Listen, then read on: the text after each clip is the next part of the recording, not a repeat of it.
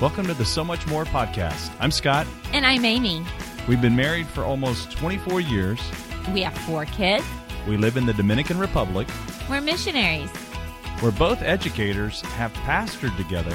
and love mentoring others. Oh, and we love sharing our story. Join us for this real talk about how to get more out of this thing called life. Well, hey, welcome to episode three of the So Much More podcast. Already, we're loving this. Uh, episode one, and then episode two, and guess what? Then episode three. And so we're so excited. Good job with your counting. Oh, you're so proud of me. Um, this is episode three, but this is week two of our marriage series, which we started last week called Four for More, a real talk on marriage. So we're just trying to take a little bit of what we have learned over the years, the last 23 years of marriage, and share some of that with you. So it's four essentials to help you discover more for your marriage. Uh, last week we talked about being a cheerleader for your spouse. Wasn't that great to have a good conversation and to talk to Emma Grace? It was so good. Go, Scott. Go, Amy. Yeah. So if you looked at our blog, you saw a GIF or GIF. I know there's like a big debate in the world about is it GIF or GIF, but there's a video or like a yeah like a GIF of the cheerleaders from Saturday Night Live. Uh, Will Ferrell and what was her name? I can't remember. Cheri. Uh, Cheri Oteri. Yeah. So this is a funny story because we actually have had we've had that Halloween costume for probably 15 years. I mean, it's the go-to costume. It's the go-to, and we we don't spend money on other costumes. We hardly even like to dress up for it. But in, when desperate times, we have to go trick or treating with the kids. We pull out the cheerleading costume, and we man, we rock it. We do a great job with that. So we've been cheerleading for each other for a long time. So anyway, cheerleading was last week. If you didn't get a chance to hear episode two, go back and listen to it and get caught up. But then uh, cheerleading today's communication, and then connection and commitment. The next two weeks coming. So we're going to jump right into communication.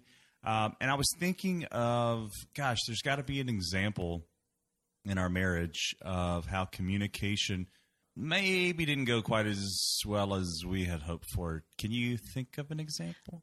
Um, yeah. Thinking of an example of where communication failed us miserably is actually quite easy, but I want to share my favorite one because okay, typically I'm the one who is not communicating as well as I should. And so this is my great Scott example and I know I have shared it numerous times, but it's a good story. Years ago.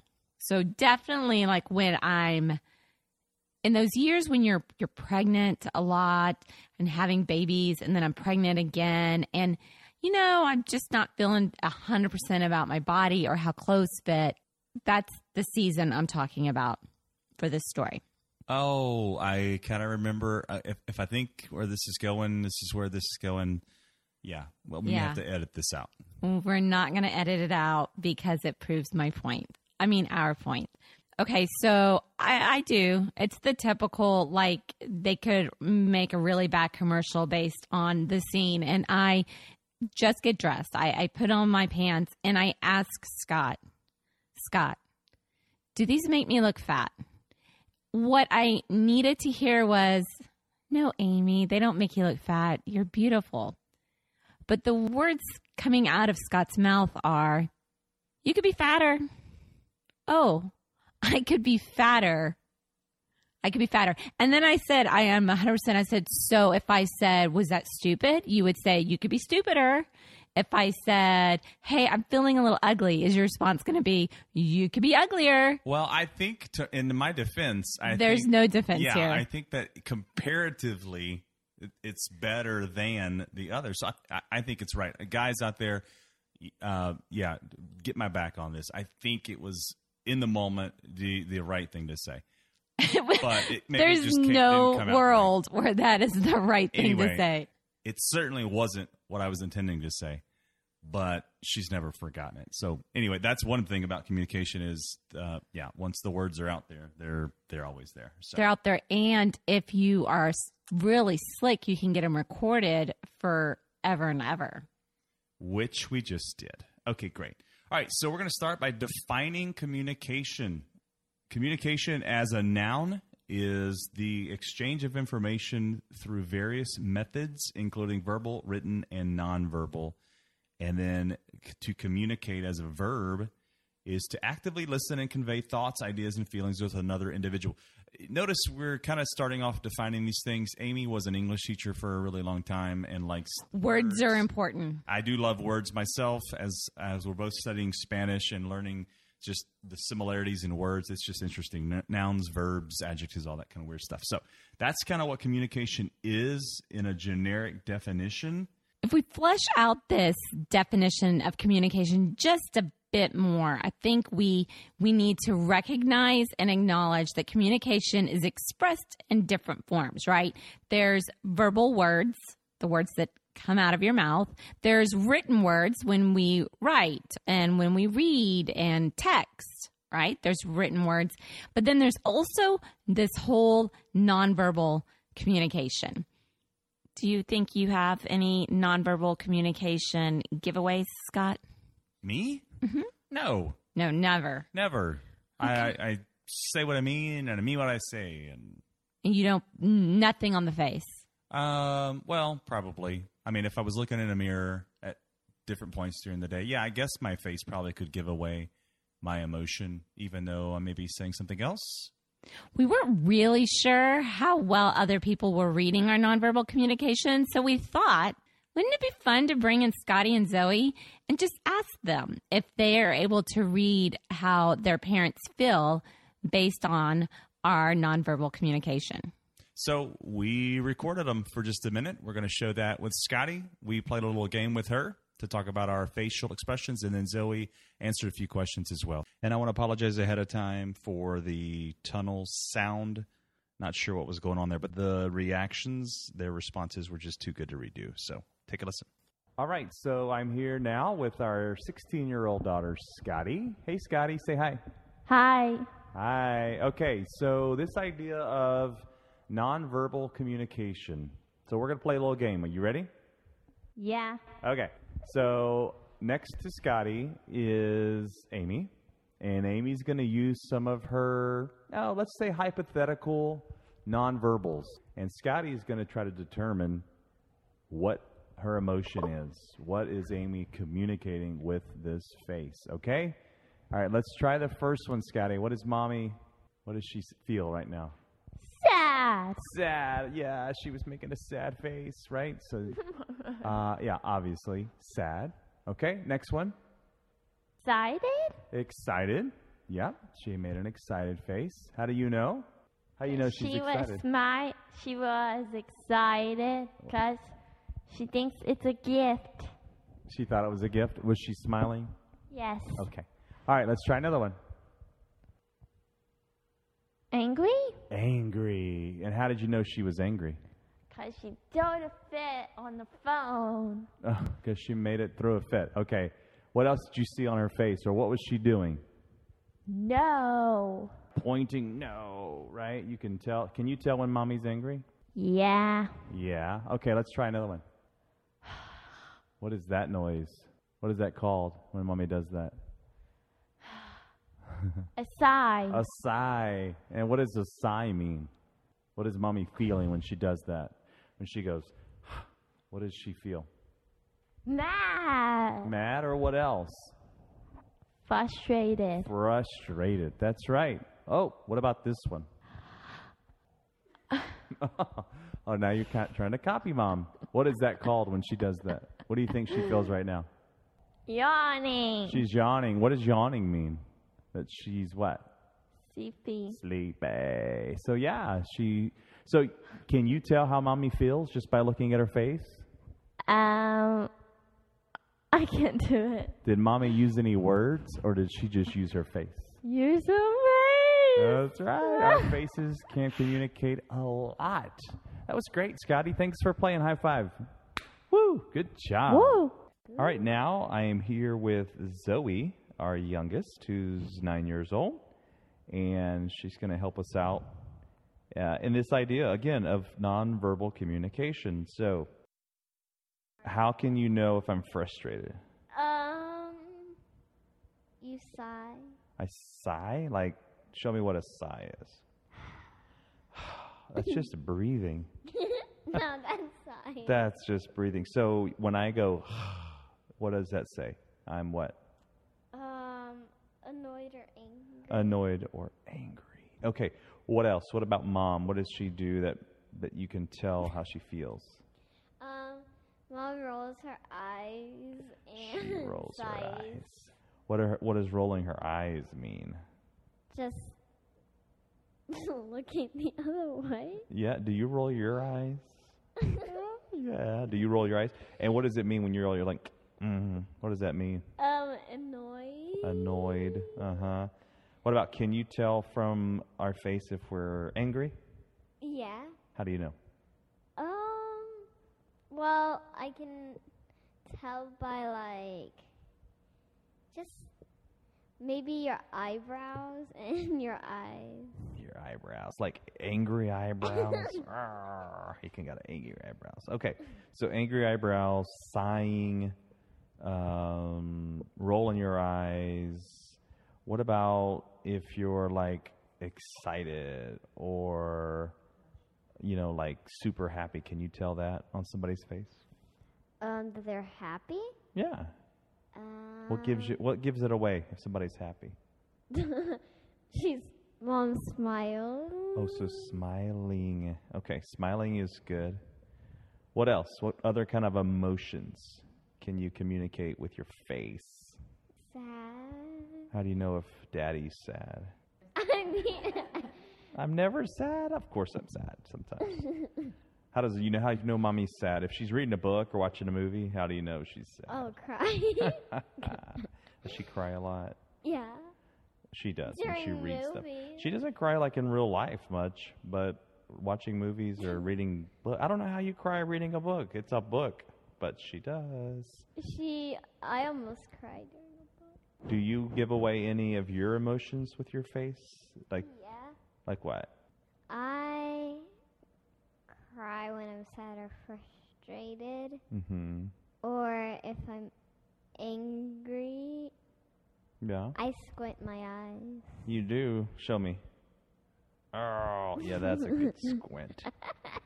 Great job. Okay, so we can communicate even without words, right? That's great. Good job, Zoe. So apparently, I, mom, definitely have some nonverbal communication cues that they read clearly, and dad has some as well. So I guess nonverbal communication is important and real. When I think about nonverbal communication, one of the things I think about is when I was in the classroom and teaching. Day one, first day of school, I would tell all the students when I am giving instructions, when I am teaching, you need to keep your hands down because the moment your hand goes up in the air, you're no longer listening to my words because you're already preparing what your question is, what your thoughts are, what you want to add to it. And the truth is, in so many ways, I think in relationships, we do the same thing. We may not actually stick our hand in the air, but we are. So, as your spouse, as Scott is talking and he's telling me something, am I preparing what I want to say, what I want to add to, how I want to maybe defend, or maybe I want to give suggestions, or maybe I want to correct? And as soon as I stop actively listening to Scott because I'm preparing for my speaking, I no longer really hear what he has to say. And here's the thing he always knows that I've stopped listening. I'm convinced that he can see it in my eyes that I'm thinking of the next thing already. Because active listening is probably the biggest piece that is missing in good, solid, effective communication. And obviously, communication is also not just active listening, but it's active speaking. If all you do is ever listen and never share and never speak, your partner is missing all of your thoughts because they can't read your mind. They're missing all of your ideas and all of your feelings. That it's important to both actively listen and actively speaking. The whole point in communication, the whole point is to share something, to send and to receive communication, right? The sending and receiving of communication is normally the problem when we have conflict with someone else, when we feel like we're not heard or understood. We have found that if you dig to the root of why there is conflict in relationships or why partners may not feel like they're known and understood and within a relationship, is because the communication is not articulated in such a way that it is received or that it is spoken in a way that is understood by their partner. Oftentimes, there's a difference between what we intended to say and what we actually said. It's it, this is true in all areas of life. It's our intentions versus our actions. Well, hey, this is what I was trying to say. This is what in my head or in my heart I thought I was going to say. And maybe those are the words that came out, but because of the way you said it, because of nonverbals, because of your attitude, or because of other things going on in the conversation, uh, what actually happened, your behaviors that actually came out of your body communicated something totally different. That's the source of a lot of conflict, a lot of issues. Uh, and and here's the thing: our intentions at the end of the day don't make much difference. It really doesn't matter as much what we intended to do or what we intended to say. What really has an impact is what we did. And so, well, that's I didn't intend that. Well, that's great. But that's what you did. This is what you said. And this is how it affected me. It's interesting because in the intentions versus actions, you did say, Scott, something about nonverbals and tone. And I think that that's something that we definitely need to draw our attention to. The truth is, most of the time, Scott's tone is pretty chill, calm, easygoing. I mean, by far, it's just who he is. But there are times when I know that he said something and I know, I know that something is off, right? That we're not communicating well because something is off in his tone. 100%. I know that my tone has a tendency to be overly sarcastic. There are definitely times when um, it has like a that little touch of condescending or if not condescending, I disagree with you, and you know I disagree with you based on my tone, and for sure nonverbals. Any sighing, I I do close kitchen cabinets a little louder than they need to be closed on occasion, just to make sure people know that I'm the one in the kitchen doing all the work. But the truth is, is those nonverbal and the tone all contribute to the overall problem in our communication. And if we checked our tone and if we reflected on, okay, this, we had a conflict, there was communication fell. How was my tone? What were my nonverbals speaking that my words were not? So you're saying on this recording, no, I never said anything. For history's purposes, mm. that you slam the cabinets on I don't, purpose? I don't really slam them. I let them close. Them. I let them close a little louder than they probably need yes, to. I okay. Now you've all heard it, and those of you who do the you, same thing. But you did say I could be fatter. Yeah, yeah. Well, I guess we're even. Okay. So, in this idea of communication, listening, speaking, what are your intentions? What are your actions? There's some basic things here that I think are helpful for us in terms of how to communicate better. So, I'm going to I'm going to give you an example of something I learned a long time ago. One of our pastors many many years ago taught on this idea of our words. And as as believers, as Christ followers, the really the command for us, the the principle for us in how to communicate is with kindness. Um, and so there was a, there's an acronym, uh, the word think, T H I N K, think. And I remember the pastor telling us uh, what each of these words mean in terms of how we communicate in marriage or in relationships. So here's here's a good tool for you to remember before you say something, before you share something. Uh, think about this: the word think, T H I N K. T is it true? Is it true? Now, if you stop there, there are people who will say, well, it's true, so I should tell people. Uh, they need to know the truth. They need to know the truth. And yes, what we share with people should be true, but that's not all there is to it because the truth sometimes by itself is hurtful. So the, the H then is is it helpful? So is it true and is it helpful? If I say this to this person, if I say this to my wife, uh, if you say this to your spouse, is it going to be helpful in the long run? And yes, again, those truth tellers will say, well, of course, the truth is helpful. And so you're already thinking, I'm going to say whatever I think I should say because it's true and it's helpful. Okay, great. Uh, is it I? Is it inspirational? Is it something that's going to encourage or motivate or something that's going to, uh, you know, like give some sense of positivity to the conversation? Is it inspirational? In, is it necessary? Ah, there's the kicker. Yes, it may be true. Ah, it's probably going to be helpful. Oh, I'm sure it will inspire them because I tell them the truth. Is it necessary? Is what you're going to say necessary in the conversation? Is it something they need to hear? And then the K obviously is kind. Is it kind? Is it true, helpful, inspirational, necessary, and kind? Can we learn to speak truth in love? Because sometimes there are things that need to be said. Sometimes we need to be able to share our thoughts and opinions, but do so in a way that shows kindness as well. I think that tool helps us to get to the motivation for why you want to say what you want to say to your spouse. Because if you can't answer yes to all of those, it's to maybe prove that you're right, that you know something to get your way. I think that's super helpful. And we see it all over scripture, right? I mean, how many times does Jesus just talk about the words coming out of our mouth? Or how many times in Proverbs do you read about the words coming out of your mouth? I mean, you read it over and over and over because the truth is, is the communications, the things coming out of our mouth impact relationships, impact families, impact organizations, impact churches. What we say matters.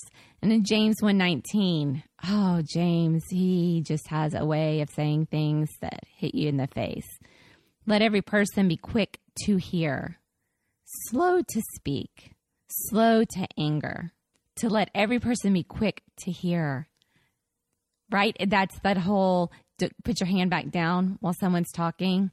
And then there's the slow to speak this is where I, I fail oftentimes.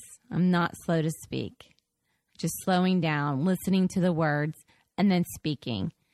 And here's the truth I think if we were quick to hear and slow to speak, I think the slow to anger would happen because we would have really heard what that person wanted to say. We would have done exactly what Scott said. We would think before we speak because we slowed down enough to go through the think one of my go-to verses for a, a long time has been Ephesians 4:29. I remember as a young assistant principal in a high school in Houston, Texas.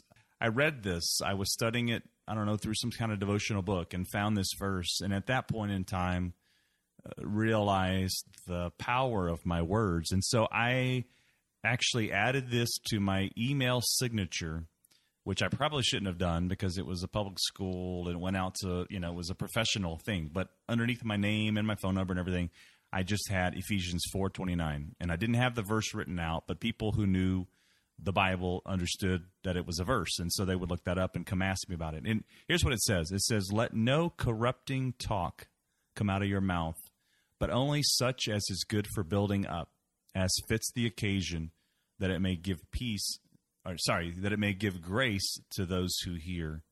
Do not let unwholesome talk. That was the version I remember learning. Do not let unwholesome talk come out of your mouth.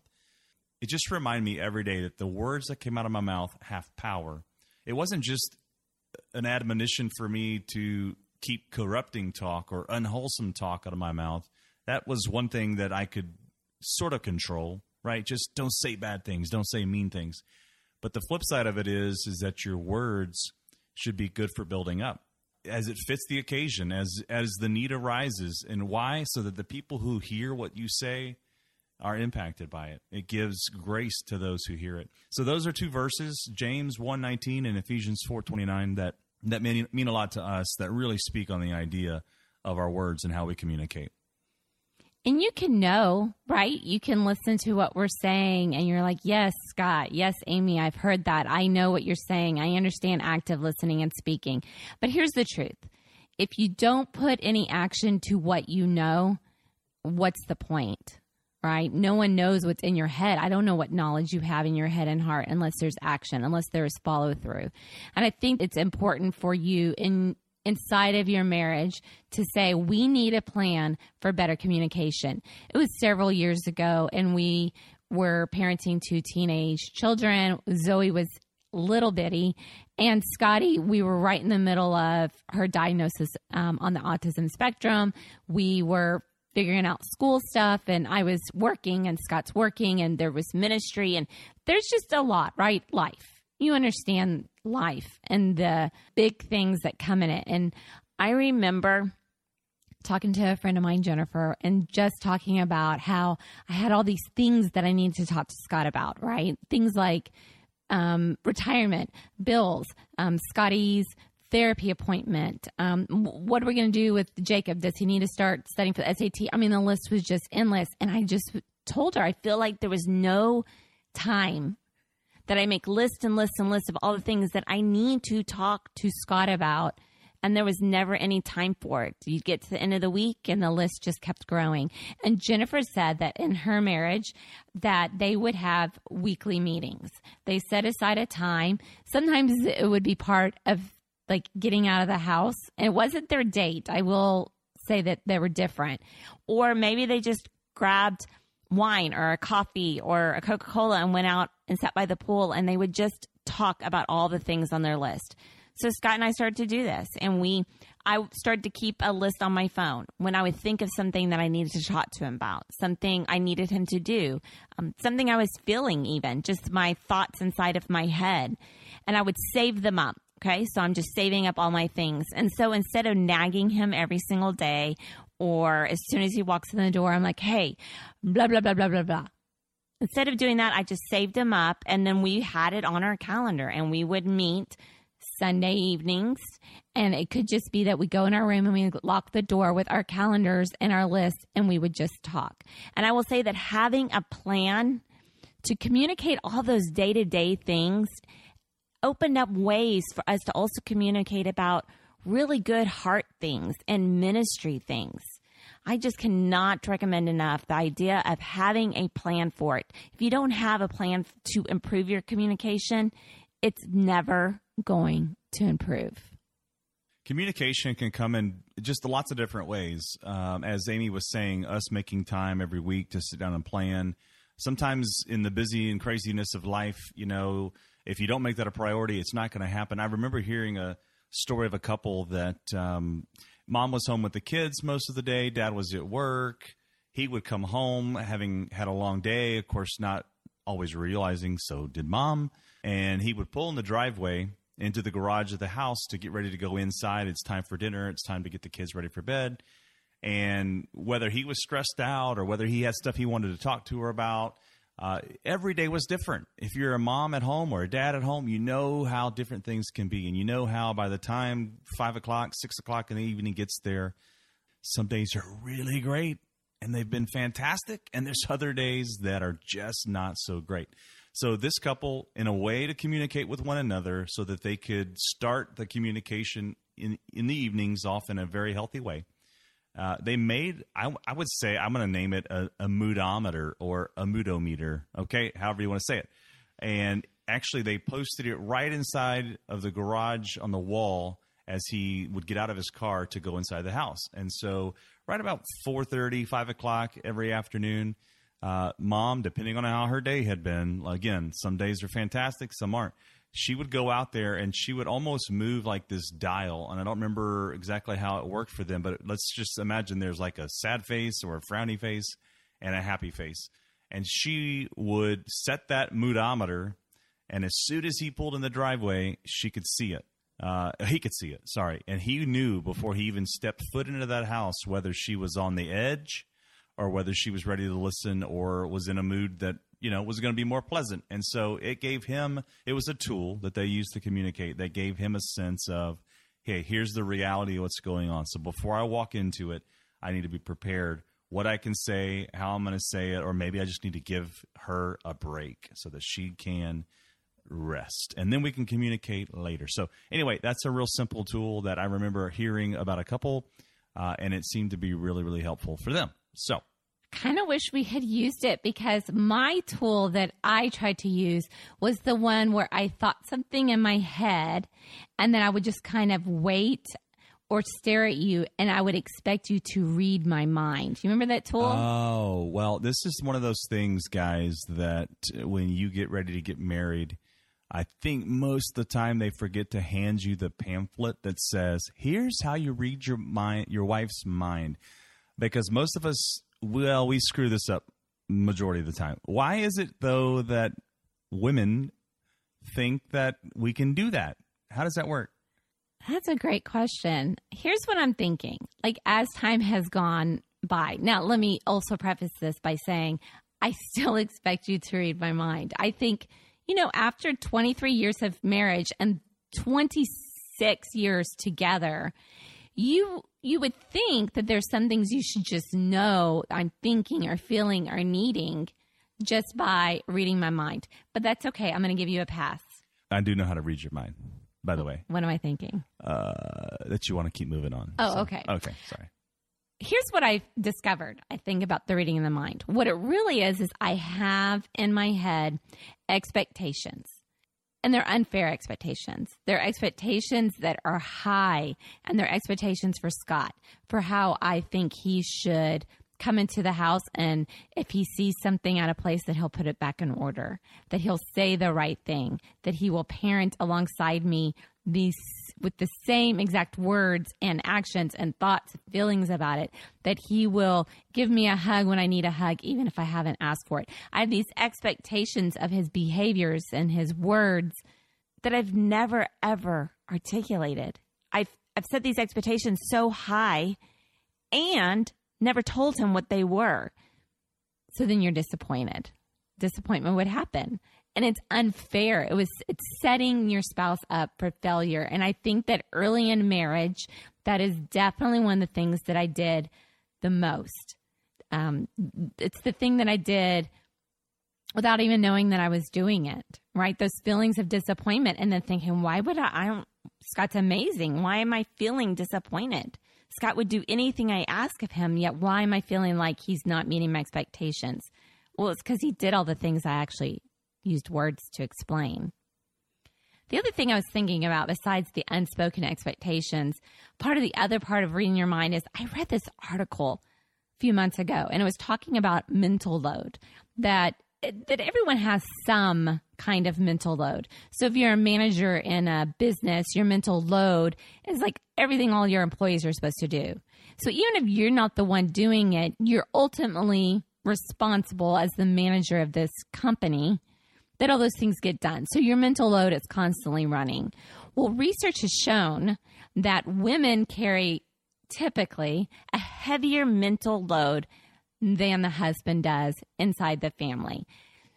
And here's the thing I have a running list going through my mind at all times of every doctor's appointment needs to be made, um, the bedtime routine, what they're going to have for breakfast, if, if there's school tomorrow, are the school closed out, is the homework done, um, does the dog need the medication? Because it's the first of the month, is the house need to be cleaned, um, do I need to to reach out to my parents? Does Scott need to take the car to go get the oil change that I have been telling him to do since we got the car in October? the mental load is always running. And what they found is that men typically don't have the same mental load. So when I'm feeling stressed out about things, by the way, some of those things on the mental load aren't even things I'm going to do. I have never changed the oil in the car, yet I think about it. So why I can't take some of those things off of my list is beyond my understanding. So this article kept talking about how women have this heavier mental load and that they need to take some of the things off their mental load and delegate, hand them off. And then when they hand it off, they need to go hands off. The expectation is is you may not fold the towel the same way I do, but if I never have to do the laundry again, it's one thing I can take off my mental load. By the way, I will continue to wash the towels because they do need to be folded a very certain precise way. But here's the thing: we've moved. We've said this in the last episode. We've moved ten times. 10 times. We're in our tenth place, and every closet we've had is set up differently. And you, every time we move, you change the way you fold the towel. Okay, So because the towels after I need to be it, folded. what am I supposed to do? Oh no, no, you you relearn it. The towels have to be folded in such a way that the little curvature at the end of the towel is like pointing out. And if the shelf is more narrow, then you have to adjust the way you fold Uh, we towel. went from folding them three ways to half ways to rolling them. Now But we're don't they always look good? They always look great, And they're always supposed to keep clean? with that, they're always clean and they smell fresh. So thank you. Yes, I'll fold them however you want. Look, Look at us communicating. We're doing great. we are doing great. Keep going. The last thing I was thinking about about reading the mind and the unspoken expectations and that mental load is something Scott says I've been saying a lot lately. Actually, it's one of those things I think I've learned from Scotty. Um, I'll ask Scotty a question, and if she doesn't respond right away, I'll ask it again, or I'll like rephrase it, thinking that she'll understand me, or maybe perhaps respond to me. And there are times she'll look at me, she's like, "There's too many words." just stop, right? No more questions. That's my other favorite one. No more questions or too many words. And there's been times where I, I I've been home. I mean, I can go days where the only adult I talk to is Scott. And I'm sure that is something I probably should work on. And so he gets home from language school or he gets home from a meeting, and I am just raring to go. I have all sorts of things I want to say. And as I am speaking the words, there are times where I can just see his eyes glaze over, and I have started to say, Oh, it's too many words. I'm just speaking too many words. Because the truth is, all those things are things I want to share and communicate, right? But he's not in a place in that moment to receive them, to listen well. And once again, if I continue to speak it, he cannot receive it well because of the place we're in, that moment in time then our communication is going to be completely ineffective and frustrating for both of us. Yeah, I I acknowledge that. I think the too many words thing uh, has been really helpful lately. That doesn't mean you don't have to talk about things. That means that the the list is still there, and knowing that you have a list and a list of lists of lists, those weekly meetings are super important uh, so that you can get those things off of your list. So that's been really helpful. Uh, I think something you said earlier was was great as well. Um, and from my perspective, as being somebody who thinks by speaking, so I process things out loud. I mm-hmm. process things verbally, and so whatever's in my head, I need to think through it. I need to uh, just kind of talk it out. If you ever pass me in the street, uh, I've got my you know earbud in or you know maybe i'm holding my phone to my face i don't do that here because it's against the law but i used to do it quite a bit about half the time i'm not talking to anybody i'm actually talking to myself and i just do that so i don't look crazy. But now with bluetooth and stuff it's fine. You can talk to yourself in the car but i do that because i have to talk it out in my own mind and get it out verbally. And so there's times when that's kind of where we are and maybe something that i am uh, trying to verbally process. And you said something earlier about being able to listen actively, um, and rather than formulate your hypothesis or opinion or get ready to suggest, it's been helpful when you just let me finish a thought and get that processed and then take a breath and then we can communicate. And oftentimes I'm sharing it because not only it helps me process, but I do value what you have to say and what you think. Uh, so just that practice, that balance of listening and speaking, and again sharing, all those things has has come to be uh, very helpful for us in our relationship. So I hear what you're saying. I'm receiving it. I will put that into action. I will be quick to listen and a little slower to speak. Hey, this this podcast is really working out. So I hope this is helping y'all as much as it's helping us right here in this moment. So, all right, we're going to wrap things up with a couple of challenges for you hopefully, if you listened to last week's episode, you were able to uh, challenge one another and share your thoughts. Uh, it's great to share those with us as well. We love to read some of those. We won't share it and certainly won't uh, tell people who you are, uh, but we love to know that these challenges are being helpful to you. So today's challenge is together complete this statement. Here's the statement One topic we can improve our communication on is blank. And in order to accomplish this, we will blank. All right. So, what's one topic you need to talk about, and how are you going to accomplish that together? And for the next three weeks, commit to having a scheduled weekly meeting to discuss stuff. So, plan it whatever day, whatever time works better for you. Talk about the upcoming week, talk about stuff that's going on, challenges, thoughts, feelings, issues, your to do lists.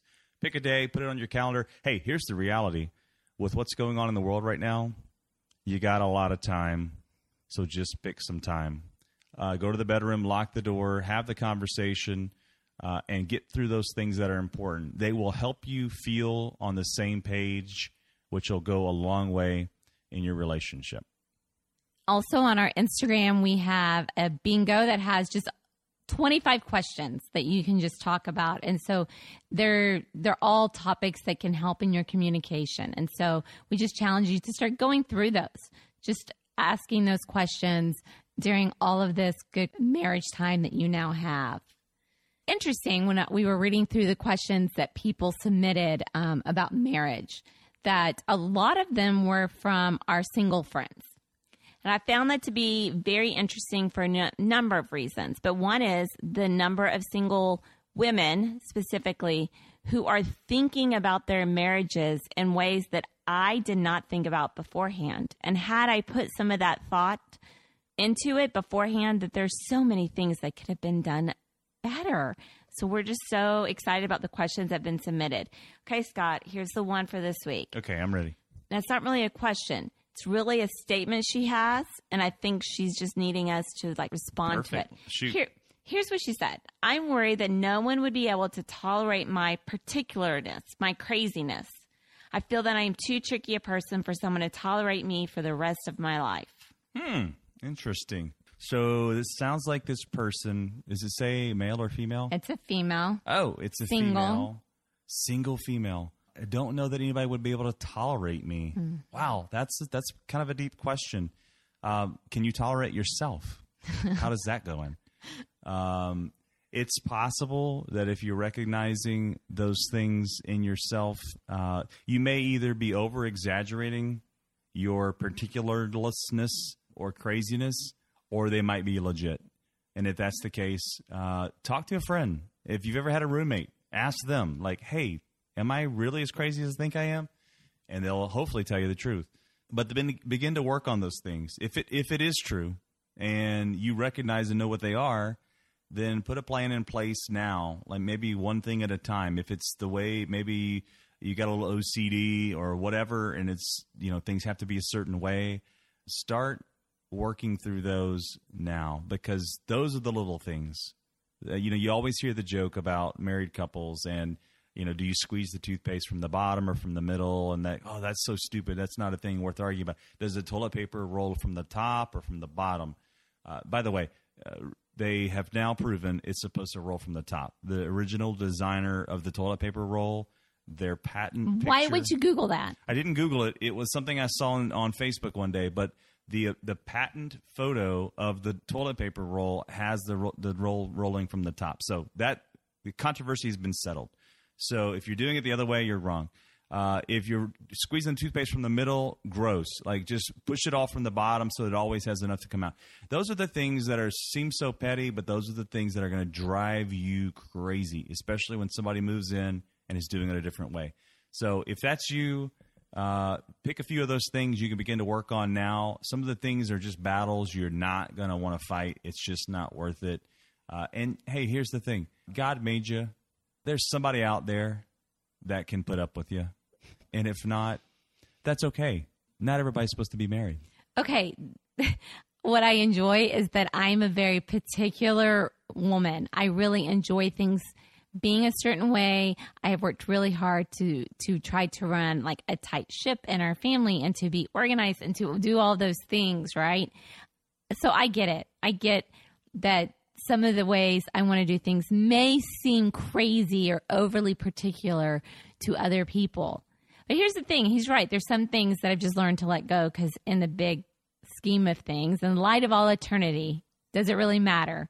Said my sweet friend Joan Bogart, right? Amen, Joan. Did you plant that question on purpose to see what I was going to say? Yeah, and basically, I think you were saying we shouldn't be married. Okay, well, we'll rewind that. Uh, keep the Joan part in there. We love you, Joan. Thanks for all you did to encourage and mentor us along the way. And you're right. Does it really matter? In the big picture, does it matter? Most cases, no, it doesn't. Most cases, it, it doesn't. The truth is, is that the person you find that loves you and can tolerate the quirkiness, that's the person you're supposed to be with, right? Someone else who's good with the quirky. I like it. And my sweet friend has sent in the question. Thank you so much. But I want to encourage you and I want to encourage everyone who's listening. I want you to want more from your marriage. I want you to want more from communication than, you know, it's okay. We we don't fight too much. We just fight a little bit. or you know, it, it could be worse. Just like you could be fatter, our communication could be worse. Could always be worse. So instead of approaching communication or instead of approaching our marriage like that, how I encourage you to want more for it. I want you to to know that there's so much more that God has in store for marriage and for relationships than just good enough. And the comparison is it could be worse. Well, hey, that wraps up the episode three uh, this week, talking about communication. I hope you'll stay tuned and join us next week as we tackle the topic of connection, which will be a lot of fun. If you're listening to this on our website, just below the episode, there are some show notes. It's got some things, the challenges, links to our blog and our social media are all there as well. If you're listening to this on iTunes or on Spotify or another platform, the show notes are there as well. You can choose to read that. We've got some links there. Anything we've mentioned here on our website, whether it's books, whether it's organizations that we support, or people we refer to, uh, we, are trying to link to those as well so that you can read more about uh, those folks. Go to our website, so much more.me. Join the talk online or on our Facebook page or Instagram. So much more. Just look us up there. Uh, the links again are on the website. We'd love to hear from you. Scott at so much more.me email us your questions, your comments, your feedback, your criticisms, whatever, and let us know how those challenges are going. Until next time, we appreciate you listening. And may God's kindness shine brightly on your marriage this week. All right. Take care. We'll see you next time.